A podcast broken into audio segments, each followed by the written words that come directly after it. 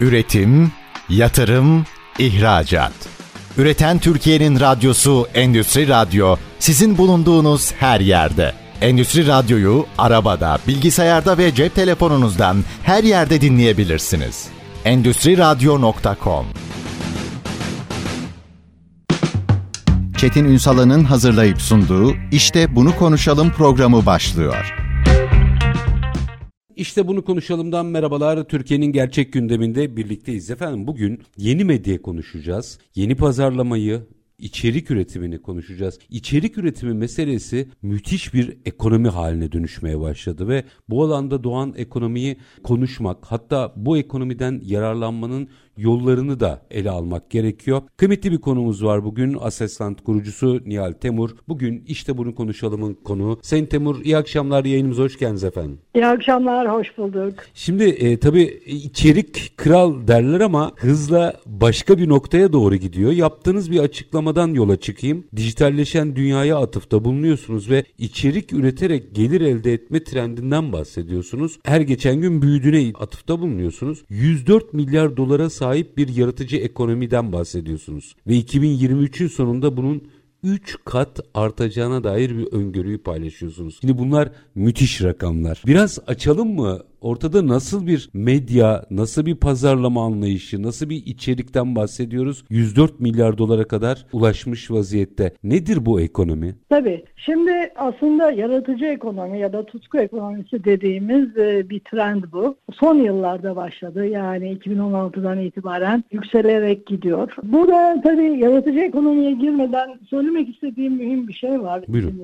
Şimdi yaratıcılık Dünya Ekonomik Forumu tarafından ve de Uluslararası Para Para Fonu ve küresel analistler tarafından gelecekteki ekonominin anahtarı olarak tanımlanıyor. Mesela LinkedIn'de 20 milyon iş ilanında 2 yıl üst üste talep edilen bir numaralı kriter yaratıcılık. Dolayısıyla özgürlük ve yaratıcılık ön plana çıkmış durumda. Tabii giderek bu değişen iş yapısı, insanların kendi tutkularıyla para kazanma isteği vesaire ve de medya kanallarının özgür ve özgün olması aslında bu pazarın yani e, benzini bir yerde, yakıt vericisi diyebilirim. Şimdi bu çerçevede baktığımızda aslında dünya özellikle Covid sonrası muazzam bir değişimden sıkıntılı yaşandığı alanlardan biri de medya. Aslında bütün bunlar işte dediğim gibi bir yerde dijital medya ve dijital platformlar, online eğitim yerleri vesaire bize öğrenmenin ve medyanın daha genişletilmiş versiyonunu bir, bir çeşit Netflix'in hani gelişmiş versiyonunu sunuyor diyebilirim. Kişiselleştirilmiş, eğlenceli, isteğe bağlı ve online. Artık herkes e, daha özgür ve özgün kendi istediği zamanda istediği şeyi öğrenmek ya da eğlenmek amacıyla izlediği trende gidiyor. Ya da bilgisi, becerisi vesairesi olan insanlar bundan para kazanmaya hareket ediyorlar. Şimdi burada yaratıcı ekonomi ve ekonomisi birbirine karıştırılabilir. Hı hı. Ama tutku ekonomisi bir step daha detayda. Aslında illaki dijital içerikten söz etmiyoruz burada. Tutkusunun peşinde giden ve bundan para kazanan herkesten söz ediyoruz. Şöyle ee, somutlaştıralım yani mı? Yaptığınız işten keyif almak önemli. Şöyle evet, somutlaştıralım buyurun. mı Nihal Hanımcığım? Şimdi yaratıcılık çok subjektif bir kavram ya. Aslında yaratıcılık diye tarif ettiğimiz şey ne? Biraz onu açabilir misiniz bize? Hani aslında alışılmışın dışında farklı yöntemlerle belki de aynı şeyi anlatabilmek veya farklı çözümler bulabilmek. Şimdi yani yaratıcılığın tanımı zor bir konu açıkçası. Hı hı. Ama hani bilmiyorum bu kalem kırmızıdır demek var. Bir de bunu gerçekten detaylandırmak ve farklı bakış açılarıyla anlatmak var. Şimdi bu yaratıcılık böyle bir şey. Yani aynı probleme beş çeşit açıdan bakabilmekten söz ediyoruz. Veya farklı hikayeler anlatabilmekten söz ediyoruz burada. Dolayısıyla özellikle Z jenerasyonunun bu konudaki yetenekleri X ve Y ve Z aslında enteresan şeyler yapıyorlar, atılımlar yapıyorlar diyeceğim. Mesela tutku ekonomisine ben geri dönebilirsem Lütfen, buyurun. en önemli en önemli motivasyon aslında hani keyif alarak aylık kazancını artırmak değil burada. Özgür olmak, istediği zaman istediği şeyi istediği medyada veya mecrada anlatabilmek ve sınır olmaması. E, dolayısıyla aslında işin geleceğini etkileyecek en önemli kavramlardan bir tanesi. Baktığımızda son 20 yılda yaşanan ekonomik krizler, ve hiç hesapta olmayan bir salgın yaşadık biliyorsunuz. Hmm. Bu bütün bunlar insanların biraz anlam arayışını da artırdı. Ya ben ne yapıyorum? Neye hizmet ediyorum? Hayatım nasıl geçiyor vesaire. Dolayısıyla çoğumuz daha esnek, daha özgür bir hayatın peşindeyiz. Aslında hani tutku ekonomisini ve yaratıcı ekonomiyi tetikleyen faktörlerden belki de önemlileri bunlar diye düşünüyorum. Yapmış olmak için değil, gerçekten keyif aldığımız şeylerle uğraşarak para kazanmak istiyoruz. Dolayısıyla yeni gelir yaratmanın alternatif modelleri keşfediliyor. Bunun için de işte internet inanılmaz bir mecra sınırsız, ülkesiz değil mi? Zamansız bir boyutta çalışabilme imkanı veriyor insan. Orada galiba kritik nokta nitelikli içerik üretmek. Bu içerik üreticisi olmak sanıyorum öğrenilebilen de bir şey aynı zamanda. İşin o boyutunda biraz açar mısınız? Dijital içerik üretmenin e, şimdi e, tutku ekonomisi der Sayın Temur. Bu açıdan baktığımızda aslında son derece kritik başlıklardan biri ve aslında insanların keyif aldığı şeylerle bir anlamda para kazanabileceği bir trende doğru gittiğimizi ifade ediyor Sayın Temur. Biraz bunu detaylandıracağız. Sayın Temur bu arada rahatsız, geçmiş olsun diyelim kendisine. O yüzden uzaktan e, bizlere konuk oluyorlar ve bu meseleyi biraz konuşacağız. Çünkü o içerik üretiminin önemli bir altyapısı, bir zemini olması lazım. Sayın Temur şu anda beni duyabiliyor mu? Duyuyorum, duyuyorum ben. Harika. Bir an ben sesinizi kaybettim. Bu tutku ekonomisinin içerisinde yaratıcı olabilmek, içerik üreticisi olabilmek öğrenilebilir bir şey mi? Yoksa herkes her istediğini yapıyor mu? Yani bu işin ekonomiye dönen boyutunun bir kriteri olması lazım. Ya kesinlikle öğrenilebilir bir şey. Çünkü sonunda satacağınız şeyin de bir değeri olması lazım. Eğer para kazanıyorsanız bundan değil mi? Dolayısıyla e, şimdi bu şöyle söyleyeyim. Yazdığınız bir stand-up fikri olabilir kısa hikayelerinizin seslendirilmesi olabilir. Ne bileyim ben e, mesleğinizi icra etmek olabilir online'da. Mesela psikoloji, mesela danışmanlık vesaire. Yani bunlar çok çeşitlendirilebilir özellikle bu zamanda vesaire. Ama nasıl iyi içerik üreticisi olunur dendiği noktada bazı parametreler var. Yani biz buna içeriğinizi mıknatıs haline nasıl getirirsiniz diyoruz Güzel, bizim dünyamızda. Bunun çok iyi konseptleştirilmesi lazım. Çok iyi yazılması lazım. Yani aslında bir içerik üreticisi sadece bildiği konuyu konuşabilen insan değil. Onu aslında bir storyteller gibi, hikaye anlatıcı gibi işte basitleştiren, videosunu, detayını, e, biraz da tekniğini bilen bir insan olmalı. Formatının çok iyi olması lazım, optimize olması lazım. Ne çok uzun olmalı, ne yetersiz olmalı.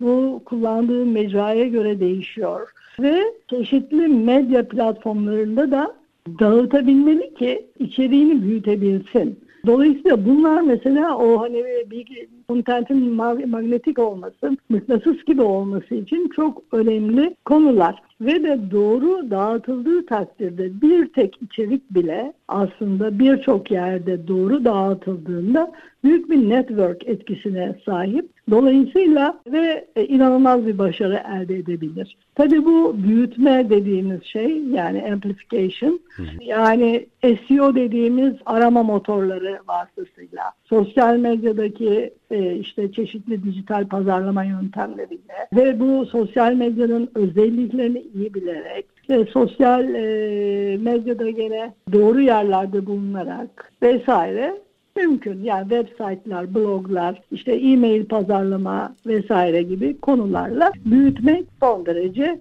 mümkün. Bunun nasıl mümkün olduğunu birazcık hani, Sayın Nihal Temur, bunun nasıl mümkün olduğunu birazcık detaylandırmak isterim. Ama müsaade edin bir araya gideyim. Yarım kalmasın. Tabii. Çünkü yani bu sadece Türkiye'de değil, çok sayıda ülkeden içerik yönettiğiniz için dünya ölçeğinde de bize bunun muhakemesini, mukayesesini ya da yolunu yordamını anlatabilme şansına sahipsiniz. Ama minik bir araya gideyim. Aranın ardından işin bu boyutunu biraz açmak isterim.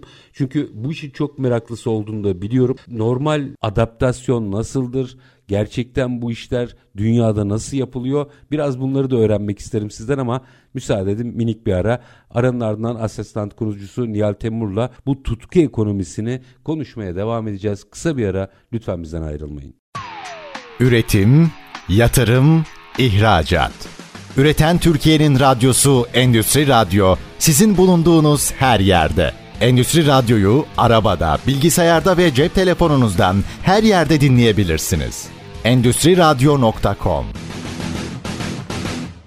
Kısa bir aranın ardından işte bunu konuşalım devam ediyor efendim. Tutku ekonomisini konuşuyoruz. Asesland kurucusu Nihal Temur bizlerle birlikte. Şimdi Sayın Temur araya gitmeden önce bu işin global boyutunu da birazcık açalım nerede kim nasıl aslında o dediniz ya belli bir formda belli bir nitelikte o içerikleri üretilmesi lazım. Biraz dünya ölçeğinden de nabız yoklayalım isterim. Çünkü yani sizde bakıyorum Avrupa, ABD, Kanada'da var, Orta Doğu'da var, Endonezya'da var. Her yerde farklı farklı nabzı tutmanız mümkün. Dünyada insanlar bu içerik üretimini yaparken ve bu işi ekonomiye çevirirken ne yapıyorlar?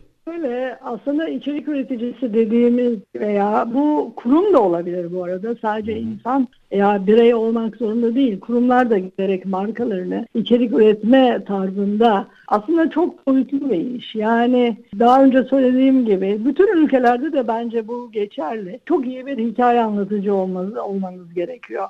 İyi bir yazar olmanız lazım. Aslında girişimcisiniz. Dijital girişimcisiniz aynı zamanda. İçeriğinizi yaratıyorsunuz. Hani yaratıcılık tarafınız var. E pazarlama uzmanlığı gerekiyor. Bir yerde de ufak bir politikacılık gibi bir şey de var tabii. Bir yani hani indirekli bunu da söylemek. Şimdi ağırlıklı olarak baktığınızda bütün bunları yönetirken ee, özellikle mesela sadece bu bireysel anlamda değil şirketlerin de içerik üreticisi olduğu pazarlamada da bunu kullandığını ifade eden vurguları oldu. Belki o boyutları da biraz açmakta fayda var. O bütün yetenekleri bir araya toplamanın ve yönetmenin aslında yolu yordamını bulmaya çalışıyorum. Nihal Temur'un e, açıklamalarında bu bir yeni bir pazarlama e, stratejisi midir? Belki onu konuşmakta e, fayda var. Bu işin mutlaka bir yolu yolu yordamı vardır. Yani e, bir formasyonu yok mu bu işin? Ya formasyon derken hani bunun bir okulu falan anlamında mı? Yok. Ya evet yani bir disiplin, bir eğitim bir şeyi var mıdır bu işin? E, ya şüphesiz nasıl içerik üreticisi olunur vesaire gibi bir sürü bilgi var tabii ulaşabilirsiniz bunlara ama yani sonuçta işinizi gerçekten hani iyi anlatabilmek ve bu konuda iyi örnekleri örnek alarak kendinizi geliştirmekten yatıyor. Yani biz de sonuçta mesela ama şunu söylemek istiyorum yani aslında içerik üreticisi iyi içerik üreticisi olmak için aslında birazcık da dağılmadan işine odaklanabiliyor olması lazım. Şimdi bu noktada mesela herkes kendi çapında işte e, webini yapmaya çalışıyor, müşteri bulmaya çalışıyor vesaire. Yani dağılıyor aslında her şeyi yapıyorlar. Biz aslında Accessland.live olarak dedik ki içerik üreticileri sadece içeriklerine odaklansın ve biz e, güçlü altyapı ve dijital infrastructure'la, altyapıyla ve kazandıran gelir modeliyle içerik üreticilerine tüm yayın çeşitlerini sunalım. Hı hı. Yani burada canlı ya da kayıtlı içeriklerden söz ediyorum. Bunu söylerken hani birebir seanstan tutun büyük konferansa kadar ya da atölye tarzına canlı bir yayına ya da podcast ya da video üretimine kadar. Şimdi bunlar önemli çünkü 5 dakikada 10 dakikada gelip eğer hazırsanız içeriğinizi açıp işte fiyatını koyup yayına başlayabilirsiniz. Satışa başlayabilirsiniz. Ve satışta da bir sosyal medya pazarlama vesaire desteği veriyoruz yapıyoruz. Dolayısıyla hani birçok yerde olmayan bu 360 derece servis içerik üreticilerine yardımcı bir şey. Ama bu derya deniz bir iş. Tabii içerik üreticisi olmak hani e, hitabetinizden, işinizi iyi bilmenize, duygusal akılla, işte dijital pazarlamada sadece bir yerde olmamaya, biraz önce söylediğim gibi farkında olmaya teknolojinin, anlamaya bir yerde nereyi kullanırsanız kullanın. Çünkü tek bir yere bağımlı kalmamak lazım lazım. Yani ne bileyim ben mesela bizdeki içerik üreticileri bizde içeriklerini tabii ki biz pazarlıyoruz ve satıyoruz ama ve lakin kendileri de burada olduklarının duyurularını kendi platformlarında ve bunu söylerken işte Google'da orada burada kendi networklerinde ya da yapıyorlar. Yani bu o kadar çok boyutlu bir iş ki. Dolayısıyla e, hani içerik üretme aslında geleceğin işi. Biraz önce siz de söylediğiniz rakamları müthiş bir potansiyel ve şunu da söylemek istiyorum bu arada. Canlı yayın pazarı mesela 11 milyar dolar Tamam mı? Ve de Kagır'ı %124. İşte video podcast pazar büyüklüğü 59.1 milyar dolar ve %21 büyüyor. 2030'da beklenen değer 321 ya da 322 milyar dolar. Yani şimdi içerik üretim konusu müthiş. 5 milyon içerik üreticisi 3-5 sene önce şu anda 50 milyon kişi olmuş dünyada. Yani giderek insanlar burada hani hem işlerini dijitale dönüştürmek hem oradan para kazanmak hem kendi çevresi değil, kendi sınırları, mahallesi veya işte normal müşterisinin ötesinde bir kitleye bilgisini, becerisini satabilmek konusu e, tabii çok cazip geliyor. Bu sebeple de büyüyor bu iş. Daha önceki sohbetlerimizde de söylemiş olabilirim. Gerçekten daha buzdağının çok minik bir parçasını görüyoruz şu anda bu konuda. Hem dijital platformlar ve pazar yerleri açısından hem de içerik üreticiler açısından. Kim alıyor bu? Yani şey dediniz ya pazarlanıyor. O içerik pazarlanıyor. Sistemden bahsettiniz. Nesi pazarlanıyor ve nasıl kime pazarlanıyor bu? Ya bu şöyle birçok konuda ilgi alanı olan insanlar var. Şimdi bu yaratıcı ekonominin en önemli motorlarından bir tanesi diyeceğim. Tüketici artık niş içerik arıyor ve de ihtiyacı neyse çok iyi biliyor. Tamam mı? Yani diyor ki işte ben atıyorum şimdi bir, bir çok spesifik yapay zeka konusunda bir danışmanla which one? İstiyorum diyor Hı-hı. mesela. Tamam mı?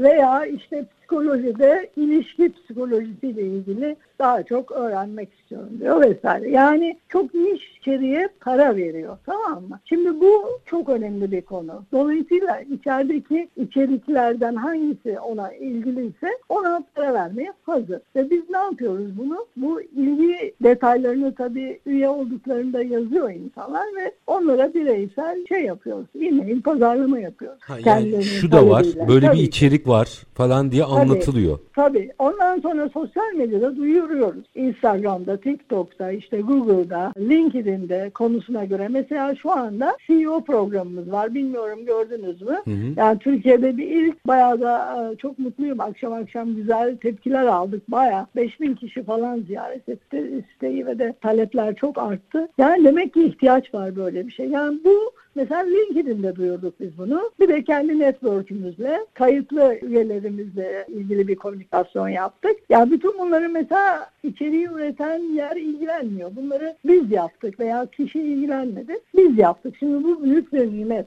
Hem altyapı verildi hem dijital platform var. Bir düğmeye basıyorsunuz. istediğiniz yayınla devam ediyorsunuz. Pazarlamalar hazır. Müşteri zaten koyduğunuz fiyattan önce satın alıyor. O otomatikman hesabınıza gidiyor. Ondan sonra da siz girip hani yayını yapıyorsunuz. Sonra paranızı otomatikman el dokunmadan zaten transfer ediliyor falan. Yani şimdi dünyanın geldiği yer bambaşka bir yer. Anlatabiliyor muyum? Böyle bir dünyaya girdik dediğim gibi daha işin çok çok başındayız. Aslında yeni medya dediğimiz e, hikaye hani ben burada e, dijital içerik pazar yeri diyoruz ama Access'lendi. Gerçek anlamda burası hem bir online eğitim platformu hem de yeni medya aracı. Çünkü burada hani bir show da satabilirsiniz. Dolayısıyla artık şeyler hani medyanın sınırları da birbiri içerisine girmiş ve karışmış bir vaziyette. Hatta siz şimdi bunu anlatırken şunu düşünüyorum bir yandan. Mesela biz yeni medya diye nitelendirdiğimizde mevcut konvansiyonel medyaların, medya mecralarının internete girmesinden bahsediyorduk. Şimdi bu sizin söylediğiniz bambaşka bir faz, bambaşka bir medya olgusu ortaya çıkıyor. Yanılıyor muyum? Doğru kesinlikle. Yani medya şeklini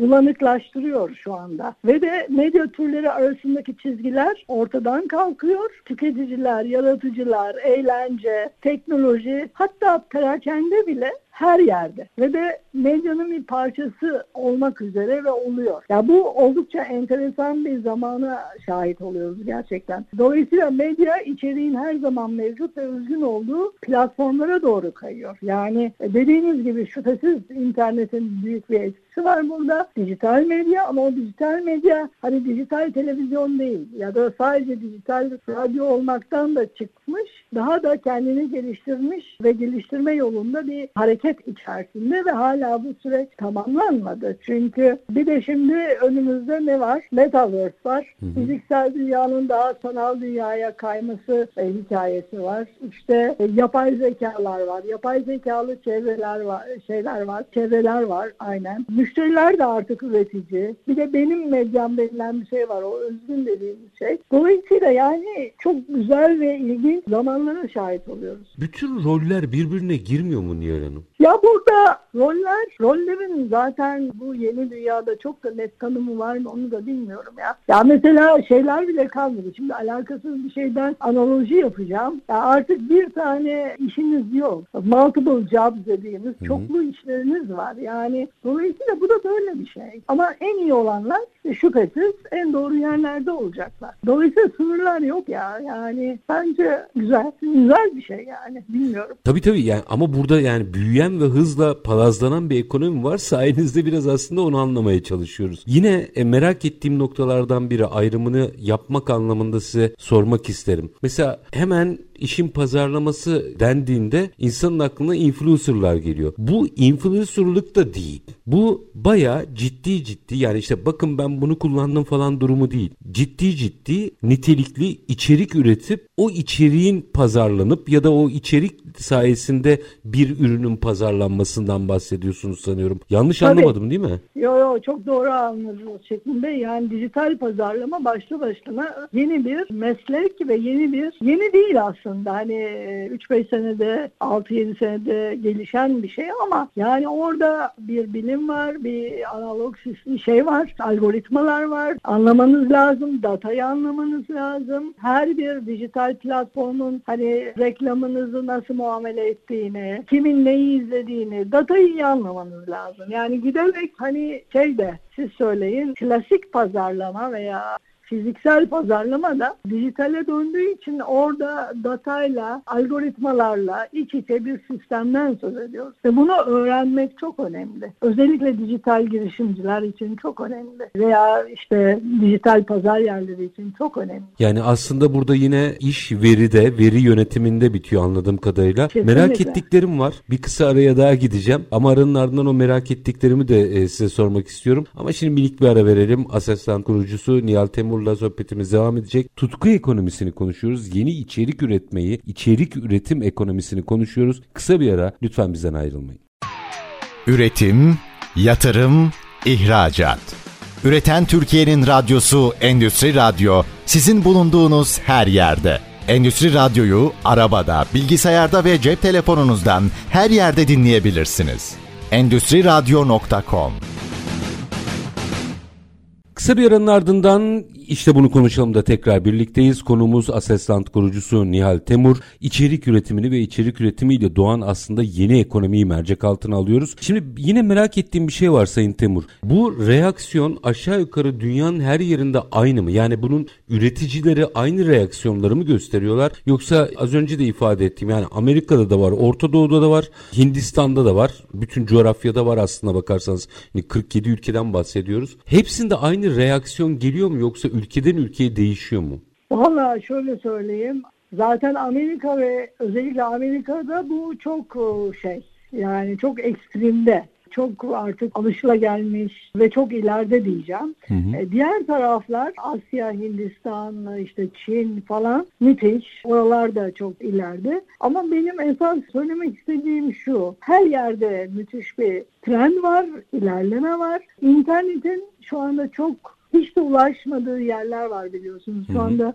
rakamı tam hatırlamıyorum ama düşünün ki bütün dünyanın internete eriştiği noktada aslında bu söylediğimiz rakamlarla alakasız bir potansiyelden muhtemelen söz ediyoruz diye düşünüyorum açıkçası. Elon Musk'a bağlı ne zaman bütün dünyaya bağlayacaksa interneti göreceğiz o zaman açıkçası. Ama müthiş bir şey var. Yani özgün içerik ve de benim medyam istediğim zaman istediğim şeyi seyretmek ya da işte benim yeteneğim var ben bunu sergilemeliyim ya da ben mesleğimi dijitale koymalıyım. Bunlar çok her yerde yani her yerde gerçekten aşırı derecede. Burada yine kritik başlıklardan biri var. O konuyla ilgili değerlendirmenizi de merak ederim. Sürdürülebilirlik. Yani bir gün herkes 15 dakika meşhur olacak biliyorsunuz ama sürdürülebilirlik başka bir şey. Burada sürdürülebilirliği sağlamak adına içerik üreticisi nelere dikkat etmesi gerekiyor? Bu sonuçta e, her üründe olduğu gibi e, tabii içeriklerinizin ne kadar kaliteli, ne kadar gerçekten kitlenin ihtiyacına karşılık verebildiğine bağlı diye düşünüyorum. Yani burada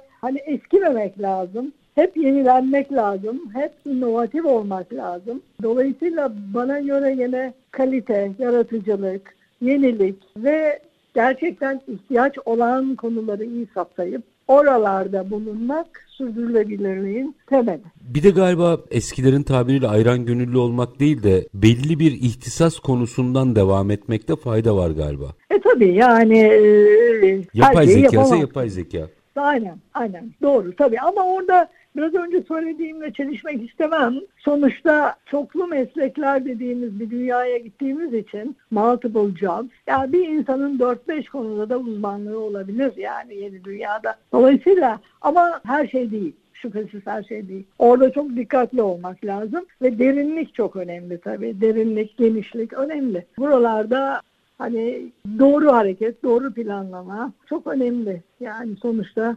müşteri senin istemediğin bir şeyi satamazsınız. Nokta. Merak ettiğim evet. sözlerinizi... Bir de tabii pardon özür diliyorum. Yani teknolojik olarak da geride kalmamak lazım. Tabii. Yani şöyle Tabii ki bunun en bir bilgisayar mühendisi kadar detaya hakim olmanıza gerek yok ama ve lakin yani haberler olmak, sosyal medyada ne oluyor, sosyal medyada var olmak, işte ne bileyim ben yeni trendlerden haberdar olmak gibi gibi bir sürü yani okumak önemli burada. Öğrenmek önemli. Hayat boyu öğrenme aslında onu da söylemek istiyorum. Yani aslında yeni dünyanın en önemli konusu bence yaşam boyu öğrenme. Ve de bu artık hani o kadar kolay ki ya her yerde her türlü bilgiye ulaşabiliyorsun. Yani kendinize yatırım önemli yani diplomalar mezun olduktan herhalde 3 ay sonra expire oluyor diye düşünüyorum değil mi? Yani Doğru. yatırım yapacaksınız kendinize sürekli bilgisel olarak. Yine kritik konulardan biri ifadelerin arasında vardı. Bunu sadece bireyler değil şirketler de pazarlama yöntemi olarak kullanmaya başlıyor veya başlayacak. Dünya genelinden bahsediyorum. Mutlaka kullananlar var. Orada metodoloji nasıl? Orada gelenekselden farklı olarak nasıl bir performans ortaya koymak gerekiyor? Yani şimdi tabii orada çok fazla uzmanlığım olmamakla beraber sonuçta biz hani içerikleri satıyoruz ama ve lakin mesela şirketler de bireyler gibi içerik üretebiliyor. Markaların hikayesi, markaların işte dijital sosyal sorumlulukları veya üniversitelerin eğitim programları işte oralar da corporate sonuçta yani bir yerde kurumlar. Dolayısıyla hani online'da bulunabilirlikten söz ediyoruz ve orada içeriklerinin sadece kendi şehri e, ya da e, ülkesi değil dünyaya açılabilirliğinden söz ediyoruz ve kurallar aynı. Yani biraz önce söylediğim doğru hikaye anlatma, doğru işte dijital pazarlamaya sahip olma vesaire vesaire. Bunların hepsi onlar için de geçerli aslında Çetin'de. Hmm. Yani şimdi yine doğru mu anladım diye soracağım.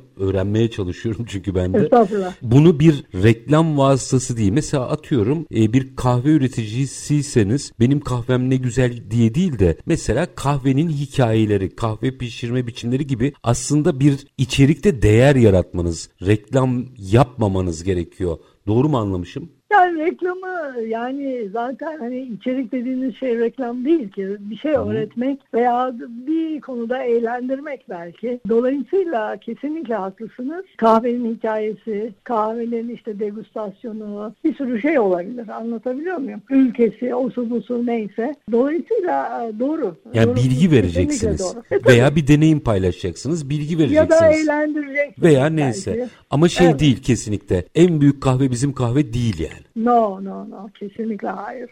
Süper. Ee, şimdi yine bir fazı daha açayım. Çünkü demin yine ifadelerinizin içerisinde orada bir kırılma olacağından bahsettiniz ki zaman zaman biz de burada uzmanlarla sohbet ediyoruz. Metaverse. Bütün bu içerik üretiminin ve buradan doğacak olan ekonominin Metaverse ile ilişkilendirdiğinizde gidebilecek sizin hayalinizdeki yerleri paylaşmanızı rica edeceğim. Şöyle, Metaverse ile ilgili şöyle aslında hepimiz e, herhalde birçok insan artık dijital oyun oynuyordur diye düşünüyorum. Hani o çok önemli gerçekten. Yani klasik Metaverse'de ne var? Kişiselleştirilmiş avatarlara sahip dijital kullanıcılar deneyimlerini paylaşıyor. Sanal bir dünyada kendilerini ifade edebiliyorlar. Tamam mı? Yani burada hareket ediyorsunuz, yakalıyorsunuz işte canlı deneyimleri aslında yaşıyoruz. Mesela bir konser vardı Travis Scott'un konseri. Gerçek hayattan daha büyük bir sanal etkinliklere dönüştüren. Şimdi sanal ortamlar bugün online'da var ama fiziksel gerçekliğimizle birleşmeye daha yeni yeni başlıyorlar. Şimdi ben hani hayal etmekten ziyade bildiklerimi biraz Lütfen söylüyorum. çok sevinirim. Çünkü hani e, hayalin de sonu yok. Sadece okuduğum ve bilebildiklerimi söyleyeceğim. E, deneyimlediklerim belki de. Özellikle yapay zeka tarafında desteklenen artırılmış gerçeklik günlük hayatımız üzerine sorunsuz bir şekilde katmanlama yeteneği, yeteneğine sahip aslında. Yakın vadede bence artık bu sanal gerçeklik çok daha dönüştürücü olacak diye düşünüyorum. Yani mesela ekrandaki deneyimlerin tamamen fiziksel dünyamızla harmanlanıp insan makine etkileşimi potansiyelini acayip genişletecek. Şöyle bir örnek vereyim. Ya ben 2019'da Silikon Vadisi'ndeydim ve ya bir eğitim için gitmiştim. Ya orada işte gene bu sanal gerçeklikle ilgili gözlüklerle bir demo yaşadık. Ya bir gökdelenin tepesindeyim ve bir şey var. İskele tahtası gibi bir şey var. Ve oradan yürüyüp onun ucunda bir tane çok komik olacak ama kedi var. Onu almanız gerekiyor. Bir şey söyleyeyim mi Çetin Bey? Yürüyemedim ya. O kadar gerçek ki. Yani yüzüncü kattan aşağıya düşeceğim diye korktum.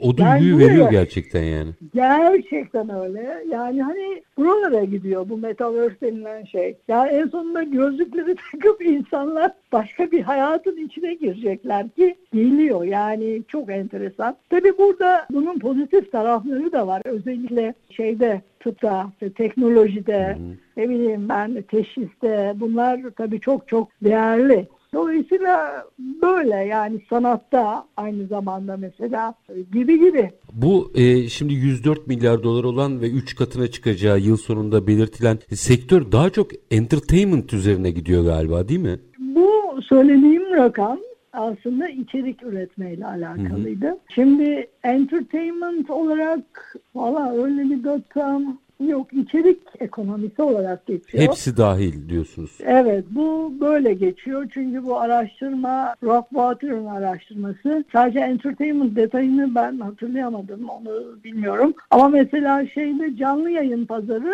11 milyar dolar. Muhtemelen burada eğlence de var, öğrence de var. Hepsi var açıkçası gibi.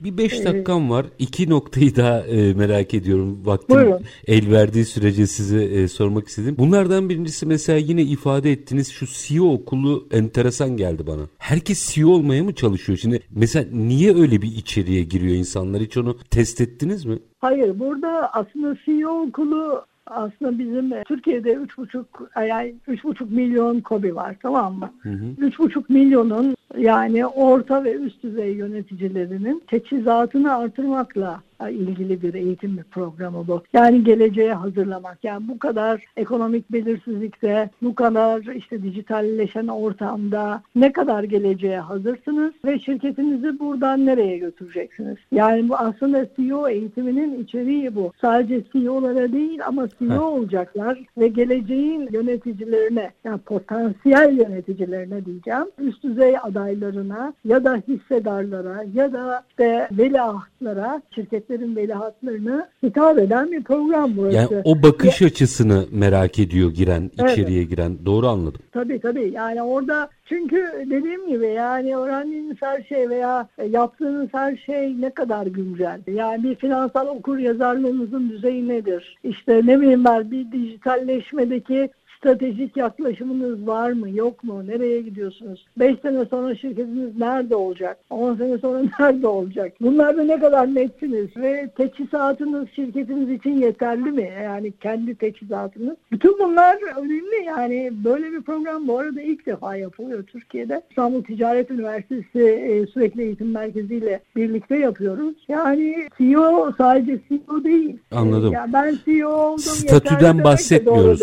Yani mesleki yeterlilikten bahsediyoruz. Statüden değil. CEO'luk Kesinlikle. statüsünden değil. Yine merak ettiğim nokta mesela buradaki eğitimlerden biri bu aslında her branş veya herkes için geçerli ama içerik üreticileri açısından meseleyi soracağım. Sizin bir anlatımınız başarısızlık korkulacak bir şey değil diyorsunuz. Özellikle bu ekonominin çok büyüyeceğini ve içerik üreticilerinin çoğalacağını düşünürsek başarısızlık korkulacak bir şey değili buradan okuyabilir misiniz bize? Şöyle, ya sonuçta başarısızlığa tecrübe olarak bakmak lazım. Hı hı. Bu içerik üretmek olabilir, bu e, başka bir şey olabilir. Yani bir projede başarısız olmak olabilir. Anlatabiliyor muyum? Ya ondan eğer dersinizi aldıysanız ve kendinizi bir step ileriye götürebildiyseniz neden korkasınız ki? Daha iyi bir şekilde yeniden başlayacaksınız. Şu anda tam hatırlamıyorum detayları oradaki mesajım ama ya bu benim hayat mottom aynı zamanda gerçekten. Yani hata yapmayan insan yok hayatta. Hata yapacağız, öğreneceğiz ama yarın daha iyi bir yerden başlayacağız diye düşünüyorum. Müthiş. Üstada sormuşlar ya her şey kötü gidiyor ne yapacağız? Çay demleyin yeniden başlıyoruz demiş ya. Ona dönüyor bu da. Mesele o. Yine merak ettiklerimden vaktim el verdiğince sormak istediğim noktalardan biri. Bunlardan birincisi bizim geleneksel sektörler de bir yandan devam ediyor. Ve burada içerik üretimi açısından baktığınızda büyüyen ekonomide özellikle genç kuşaklar açısından baktığımızda buraya doğru bir kayış var. Şimdi o dengeyi nasıl kuracağız? Sizin öngörünüz var mı bu konuyla ilgili? Çünkü çocukların hepsi bu taraflara kaymak istiyor. Valla şöyle söyleyeyim e, Çetin Bey. Aslında galiba onu bir konuşmamda söylemiştim. İçeriklerimden birinde var Access Land'deki. Bugünkü mesleklerin yüzde altmışı veya işlerin yüzde altmışı yok oluyor. Ve başka türlü yapılıyor. Önümüzde 2030 senesinde. Şimdi bu müthiş bir değişim. Tamam mı? Mutlaka gene insanlar işte ne diyeyim mevcut şeylere, ürünlere ihtiyaç duyacaklar ama nasıl yönetildikleri, nasıl üretildikleri, nasıl dağıtıldıkları ve bunları e, yöneten insanların tarzı çok değişecek. Dolayısıyla hani içerik üretmeye kaymak gibi tanımlamak çok doğru değil ama dijital native, dijitali bilen insanlar çoğalıyor demek. Çoğalmak zorunda kal- kalacak demek daha doğru. O yüzden de gençler o tarafa odaklanıyorlar. Meyilliler. Ee, ve de doğru yapıyorlar aslında. Çünkü yani hani 2030 senesinde herhalde herkesin az da olsa bir kodlama bilmesi gerekecektir diye düşünüyorum. 2030'a Ee, kalmaz bence de o hala ilkokullarda Hayır. öğretiyorlar vallahi. Hayır hayır herkes için diyorum. Tabii, Yani tabii. normal insan için e, bile. Anlatabiliyor muyum? Yani sıra- sıradan bir şey olacak. Hani dijital bankacılık gibi bir şey olacak. E, tam da aynı yeri kastettik aslında. Evet. Son bir soru şeyim süren bitti ama bunu da soracağım. Size özel bir şey soracağım. E, biz Türkiye'den çıkan bir hizmetin çok evet belli başlı hikayelerimiz var ama onların hepsi kendi içerisinde operasyonlar. Bir platformun globalleşmesine çok alışık değiliz. 47 ülke. Yani siz zaten çok global beynelmeyen bir insansınızdır. Hani daha önce de sizi takip ettiğim için biliyorum ama bu kişiye özel bir şey değil. Belli ki başka bir operasyon var. Bir Türk firması nasıl globalleşti? 47 ülkeye yayıldı. Birkaç cümlede olsa bunun sırrını öğrenmek isterim. Çetin Bey şu anda yolun başındayız hala. Ee, gerçekten hani yurt dışına açalı 3 ay falan oldu şu anda. Ve de güzel tepkiler alıyoruz. Ama bunun temelinde iki tane şey var. Bir tanesi şüphesiz benim e, geçmiş tecrübem ve de hani strateji execution olmadan hiçbir şeydir derler ya. Evet, O hem doğru. strateji hem de uygulamanın bir arada olabilirliği ve, ve o vizyon tabii çok önemli. İkincisi benim co-founder arkadaşlarımla ki ikisi de 30 yaşın altında arkadaşlar bilgisayar mühendisleri. Üçümüz ben bu, bu işte yani dü- dünya standartlarında çalıştığımızı söyleyebilirim ekip olarak. Ya zaten sınırsız bir dünyadan söz ediyoruz. Bilgi available, e, tecrübe projelerimiz zaten var. İnşallah bir gün bunu Nasdaq'ta da şey yaparız diye düşünüyorum. Müthiş. Sunarız diye düşünüyorum. İnşallah o günleri görürüz. Dediğim gibi hala yolun başındayız daha. Tam bir seneyi devirdik şimdi ama çok ümitliyiz ve heyecanlıyız. Yani dinleyicilerimiz de aksesilen noktalarda bekliyorum. Gerek içerik üreticilerini, gerekse meraklı zihinleri, kendilerini geliştirmek isteyenleri ya da bireysel merak ettikleri konuları dinlemek isteyenleri. Nasdaq'ta Ee, sağ olun. Nasdaq'ta sizi görmek ümidiyle diyeyim. İnşallah. Bir Türk firmasının hem de yani dijital ekonomiyle ilişkili bir Türk firmasının orada olması tabii ki birçok şeyi de beraberinde tetikleyecek. Arkadan birçok kuruluşunda oralara doğru koşmasını sağlayacaktır. Tabii, Asestant kurucusu hayalimiz.